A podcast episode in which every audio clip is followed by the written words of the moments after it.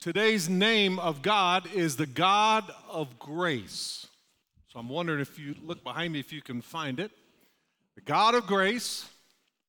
And as you can imagine, when you talk about grace, you could talk for years on the topic of grace. And it's, it's going to be impossible here today to, to, to cover every aspect of uh, grace. But we're going to look into uh, God's Word today, and we're going to hopefully discover um, the amazing grace that's available through Jesus Christ. By the way, as believers, uh, you're instructed, as I am, to grow in grace. But as you get closer to God and get closer to Jesus, the grace of God grows in you. I want to remind you, too, that Jesus, the Bible says, was full of grace and truth. Grace is not a license to do whatever you want to do. Grace is balanced by truth. And so we're going to look at something that really I've never done before. And so that's always interesting. So I'm on a leap of faith with you today, so so bear with me. Um, I'm going to take a phrase from probably one of the greatest hymns written called Amazing Grace by John Newton. And I'm going to take just a, a phrase from that beautiful hymn. By the way, that hymn is sung over ten thousand times every single day around the world. Amazing Grace. I've got a friend, and Tammy Tammy knows Michael Michael Claytor. I use this story all the time. He's got a great job. Michael is a musician in Gainesville, and he gets to take his guitar. In fact, he flew down to Miami when we were with Austin, and he came and played in Austin's room, and we sang. It was beautiful.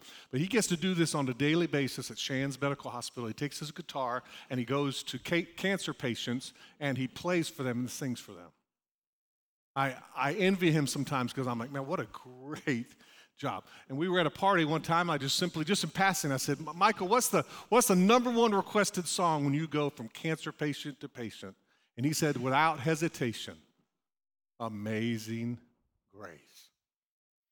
I mean, you go to funerals, it's sung there, uh, it's sung in bars, in churches.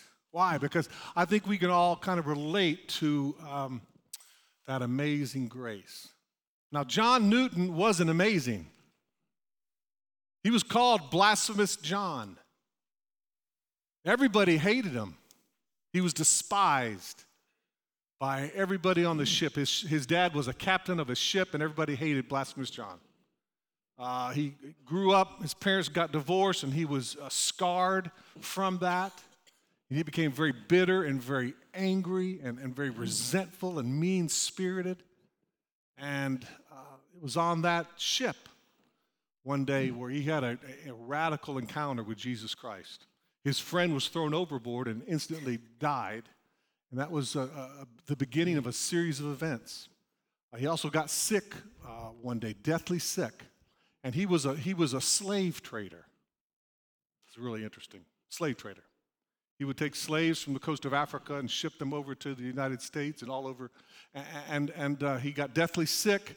And because he was despised when he got sick, they just threw him down with the slaves. And it was the slaves that mended him back to health.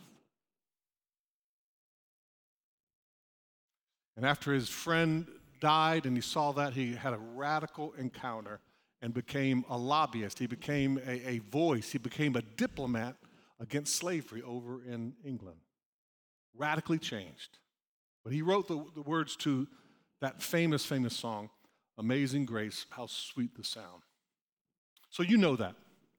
I can't help but not think that, that, that when John was writing that beautiful hymn, that he also was aware of a story in Acts chapter nine about a guy by the name of Saul who was radically transformed. His name was Saul. It was changed to Paul on the road to Damascus, and, and, and Saul was just like Blasphemous John. They were in need of a, a Savior. They were in need of amazing grace, grace that kind of keeps giving day after day after day after day. And I can't prove this, but I just cannot help but think that John Newton knew of the story of Saul. Maybe he said to himself as he was writing that, that, that the words to that song, Amazing Grace, maybe he knew that if God could do it for Saul, he could do it for me. And if he can do it for John Newton, he can do it for you. Why? Because he is the God of grace. And it's grace that is amazing. You can't talk about it in one service because it's so amazing. So I'm not going to try to do that. I'm going to try to just take one phrase from John Newton's song and hopefully illustrate uh, grace that is amazing. You got your notes, and I don't know how long I'm going to follow the notes today because I'm just kind of just going by what we do, and, and, and, and we'll see where we go. Amazing grace, how sweet the sound. What a great line. What a great phrase. John Newton rejected, mean, angry, radically discovered that amazing grace. And the first description that he writes to us is, amazing grace, how sweet the sound. I want to ask you a question this morning. By the way, how many are with me? Let me hear a big amen. What does, what does grace sound like? For some of you, the way you grow up, the way your parents treated you, perhaps you didn't grow up hearing that beautiful sound. But grace is a beautiful sound. It's a sound that rescued Saul on the road to Damascus. Saul was a murderer. He had legal papers from the religious leaders in Jerusalem to, to go, and on the road to Damascus, he was on his way to capture some more Christians and throw them in jail. How, how bad can you be to yank people out of church, throw them in prison and kill them? And yet Saul on that road to Damascus, grace was beautiful, and grace blinded Saul. See, sometimes grace is going to do things that you don't fully understand. But it was God's grace that blinded Saul. He was, he was blind for three days.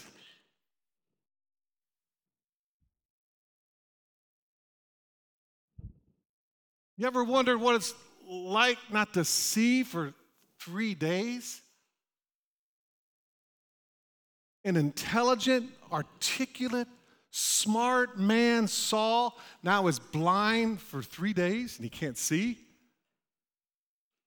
All at the same time that Saul was struggling with what's going on. Why is this happening to me? What is going on? He heard God speak to him, Saul, Saul, why do you persecute me? He was sitting in a dark room all by himself. And at the same time that Saul was struggling with what was going on in his life, God spoke to a man by the name of Ananias. Probably never heard of Ananias. Just minding his business, going to church, trying to be a good Christian, and God spoke to Ananias. By the way, Ananias, his name means God is a gracious giver. Oh. He wakes up one morning in his email from God. Ananias, I want you to go to this house. And there's going to be this man by the name of Saul. And Ananias freaked out. You got to be kidding me. You're asking me to go to a house where Saul is? I've heard about Saul. I've read him all about him on the internet. I've seen his Facebook post. You want me to go and you want me to confront Saul? And he started to argue with God. He started... started to come up with his defense on why he didn't have to do this. I wonder if there's anybody here that's ever done that to God when God asks you to do something really difficult. Anybody? But God, God's heard that a million times a day, hadn't he? And Ananias comes up with his defense, and God just a little bit more sterner commands Ananias, go to Saul, and when you get there, I want you to lay your hands on his head and pray for him. So here's Ananias. God is a gracious giver. He gets to the house where Saul is, and I'm sure he was fearful. I'm, fur- I'm sure he was scared. I'm sure he was timid. I'm sure he was confused. And all he did is did what God told him to do. And the Bible says that Ananias, God is a gracious giver, laid his hands on Saul, and in an instant, the Bible says that scales fell from Saul's eyes, and he saw again. He got some food, and then the very next thing the Bible says, that Saul was preaching all throughout the region that Jesus Christ is Lord. Amazing grace. How sweet the sound. See, grace is amazing, and it's a, a sweet sound. And as disciples and believers of Jesus Christ, we have to be in tune with what grace sounds like. You see, the voice you listen to and the voice you hear is going to be the voice that you follow. And I'm concerned that many times as believers, as Christians, we are following not the sounds of grace, but we're following the sounds of, of, of labor, of works, of trying to please God through our efforts. And the Bible says that we're not saved by our works. We're not saved by being good. We're not saved by the things we do that, that are good. We are saved by grace so that no man can boast. Amazing grace. How sweet the sound. And John Newton heard those words. And Saul heard those words. And their lives were changed. And so as believers, when we tune into the sounds of grace, it should change us and make us into the people that God wants us to be. And I'm going to just share one scripture with you, and we're going to discover what the sounds of grace really sound like. If you're with me, let me hear an amen. Go to Matthew chapter three, real quickly. Matthew chapter three. And by the way, how many are, are here today and you've heard the sound of amazing grace at least once in your life? Can I see your hand? Amazing grace. How sweet the sound. Let's go to Matthew chapter three. And this is not in your notes. I told you that we weren't going to follow them too well today, so uh, bear with me. Matthew chapter three, verse uh, verse verse thirteen. Then Jesus came from, from Galilee to the Jordan to be baptized by John. But John tried to deter him, saying, I need to be baptized to, by you. And do you now come to me? And Jesus re- replied, let it be so now. It is proper for us to do this to fulfill all righteousness. Then John consented. And as soon as Jesus was baptized, he went out of the water, and at that moment, heaven opened up. He saw the Spirit of God descending like a dove and lighting on him, and a voice from heaven came, this is my Son, with you I am well, I love you, and with you I am well pleased. Then Jesus was led by the Spirit into the wilderness to be tempted by the devil. I want to talk to you just for a couple minutes about what grace sounds like. And this is a beautiful story. It's one of my favorite stories in the New Testament of the sound of amazing grace. And I, I, I pray it's the sound that you are going to tune into and hear and follow. Because when you hear the sound of amazing grace, it changes you and it makes you into the person that God wants you to be. Notice that Jesus was in Galilee. That word there means doorway. How many know that doors have a way of leading us from one season to another season? Doors are good. When they're locked, it's not good. When they're open, it's good. It leads you into a, a new season, a new room. And Jesus was, was coming from Galilee to the river Jordan. Now, that word there, Jordan, means descending.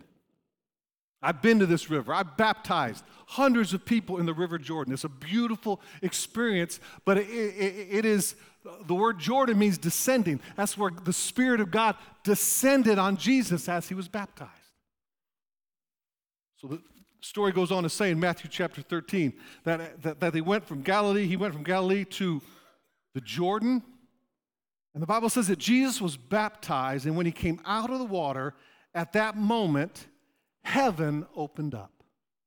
You see, church, good things happen when we obey. It really didn't make sense to Jesus or to John, and they debated it on the shores of the River Jordan, and it didn't make sense really at first. But when you and I choose to obey, good things happen. And the first things that happens when you obey is that heaven opens up. Heaven wants to open up for you. There may be some people here today, you feel like heaven is closed and, and, and there's no, there's no way to get through and there's no way to have dialogue. But the Bible says that the heavens open when we live a life of obedience and do what God tells us to do. So the heavens were open.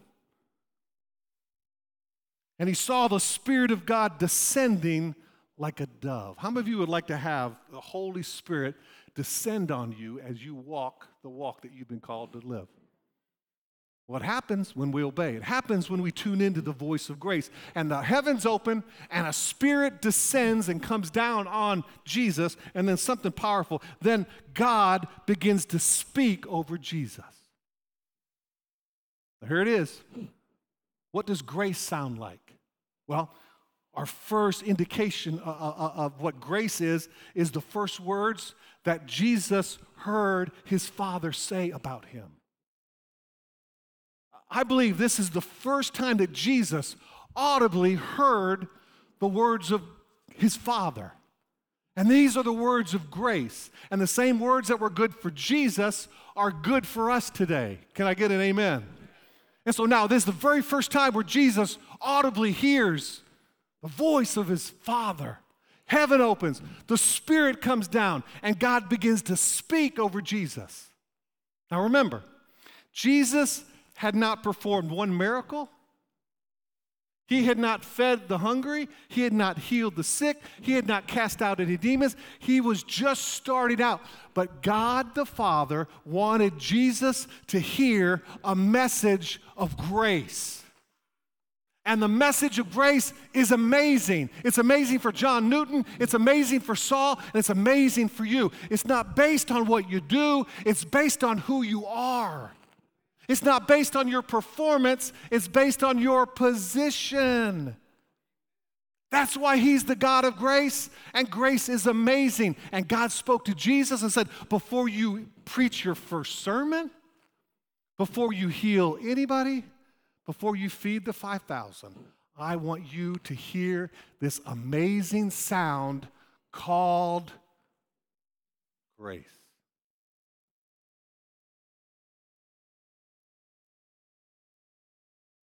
Before my two boys went off to college, we had a, a family steak dinner. And we got all the boys. My dad was there, and, and, and uh, Doctor Bob Bashan from Winter Park United Methodist Church, and my brother and their cousins, and only guys. We got together and had a big steak dinner, and the steak was good, but that wasn't the best part. The best part was what we did after the steak dinner. I got, first it was Austin and Aaron, And and we got them in a room, and I asked all the other people that were attending to come with words of affirmation to speak over our sons as we sent them off to college. Powerful. I mean, my dad didn't do that for me, and I'm not complaining. I'm just saying, like, he never did that. And I was like, this sounds like a really good idea.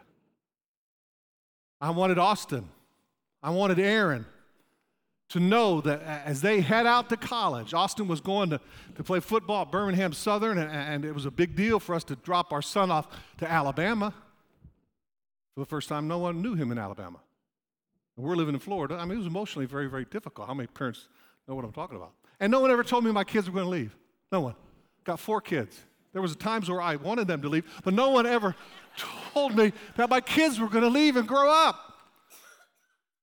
So in our living room, before they went off to college, we had a night of T-bones and words of affirmation. Because I wanted my kids to hear that beautiful sound of grace. Amazing grace. How sweet the sound. And it was a little weird. It was a little awkward.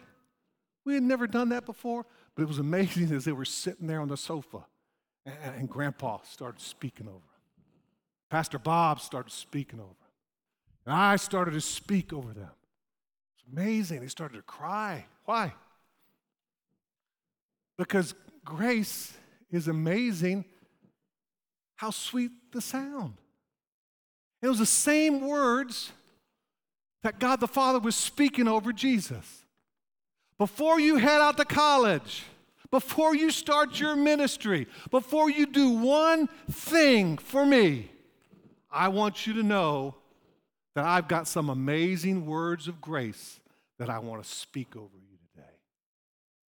Something happened. My boys were like empowered by hearing those amazing words of grace. They were, they were strengthened. They were fortified to go out and face the world, knowing that they weren't loved for what they did. They were loved for who they are. As I prayed over my boys and sent them out into the world, God the Father did the same thing to Jesus.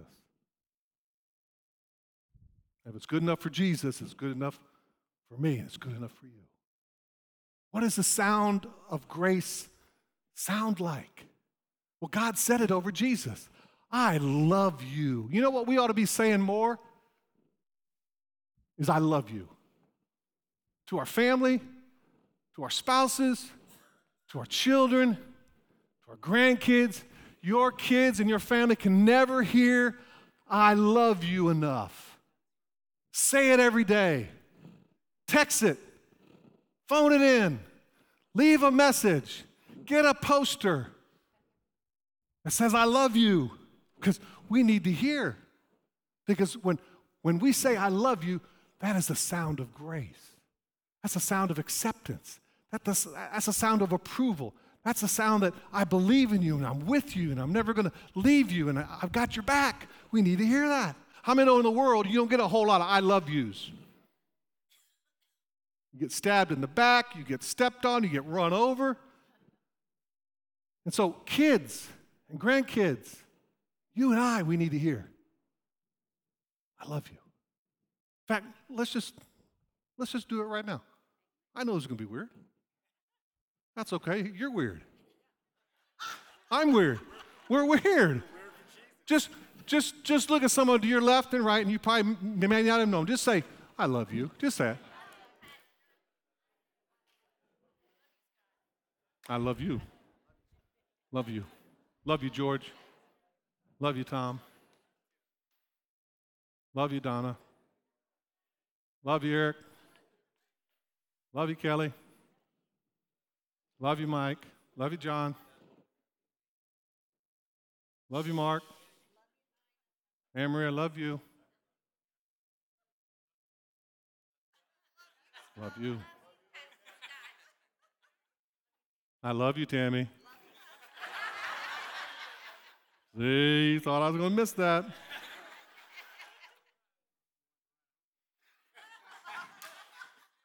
Amazing grace. How sweet. I know, I know that was awkward. I know that was weird. I know some of you are like, we've never done that in church. Well, really? Hmm.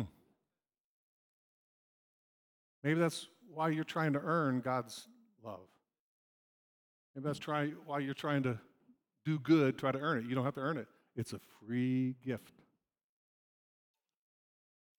I got this written down. The Bible is a religion of grace, or it is nothing. No grace, no gospel. Moffat said that.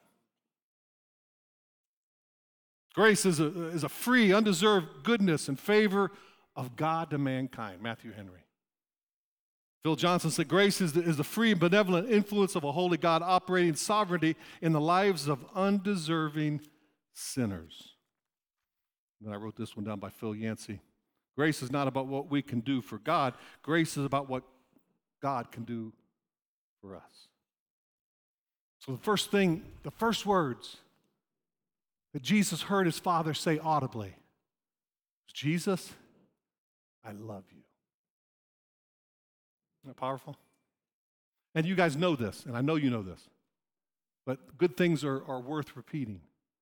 The first words that God the Father spoke over Adam and Eve was, I bless you. I believe in you. That's what grace sounds like. I believe in you, Adam and Eve. I'm with you. I bless you. And then you know the first words that Jesus spoke after his first sermon, Sermon on the Mount. First words he spoke in a sermon was, blessed. Where did he get that from? He got it from his Father. I hope that you're living a life of grace, a life of mercy, a life of goodness and kindness, and your love, not for what you do, your love for who you are. So God the Father spoke over Jesus, I love you, you are my son, you are my daughter, with you I am well pleased. And that was all Jesus needed as he started this, his ministry. Amazing grace, how sweet the sound. I wrote this, I wrote this down. What is the sound of sound of grace? I love you. I'm pleased with you. You're my son and daughter. I believe in you. I value you. You are gifted. Your future is bright. I'm with you. I'm in you. I'm alongside of you. I've got your back. I support you. And that's all we need. That's what amazing grace sounds like. And whatever is going on in your life today, whatever you're walking through, you can know the sweet sound of amazing grace. He forgives you. He loves you. He's given you eternal life. We don't have to wait until heaven to start walking in the benefits of knowing that we're loved, we're accepted, God's approved of us, we're his sons and daughters. That's why when John Newton was writing that beautiful song, first thought of his mind was amazing grace. How sweet the sound. I hope today, Bruce, if you go to the keyboard, I hope today that you will lean into that voice of grace, that that voice will empower you to live the kind of life that God wants you to live. You're forgiven. You're free. God loves you. He believes in you. He's walking with you to walk through this difficult thing called life. And if he can do it for John Newton, and he can do it for Saul, he can do it for you today. Amazing grace. How sweet the sound. If you'll stand up across the auditorium, I'm going to bless you today to go and to be the people that God wants you to be.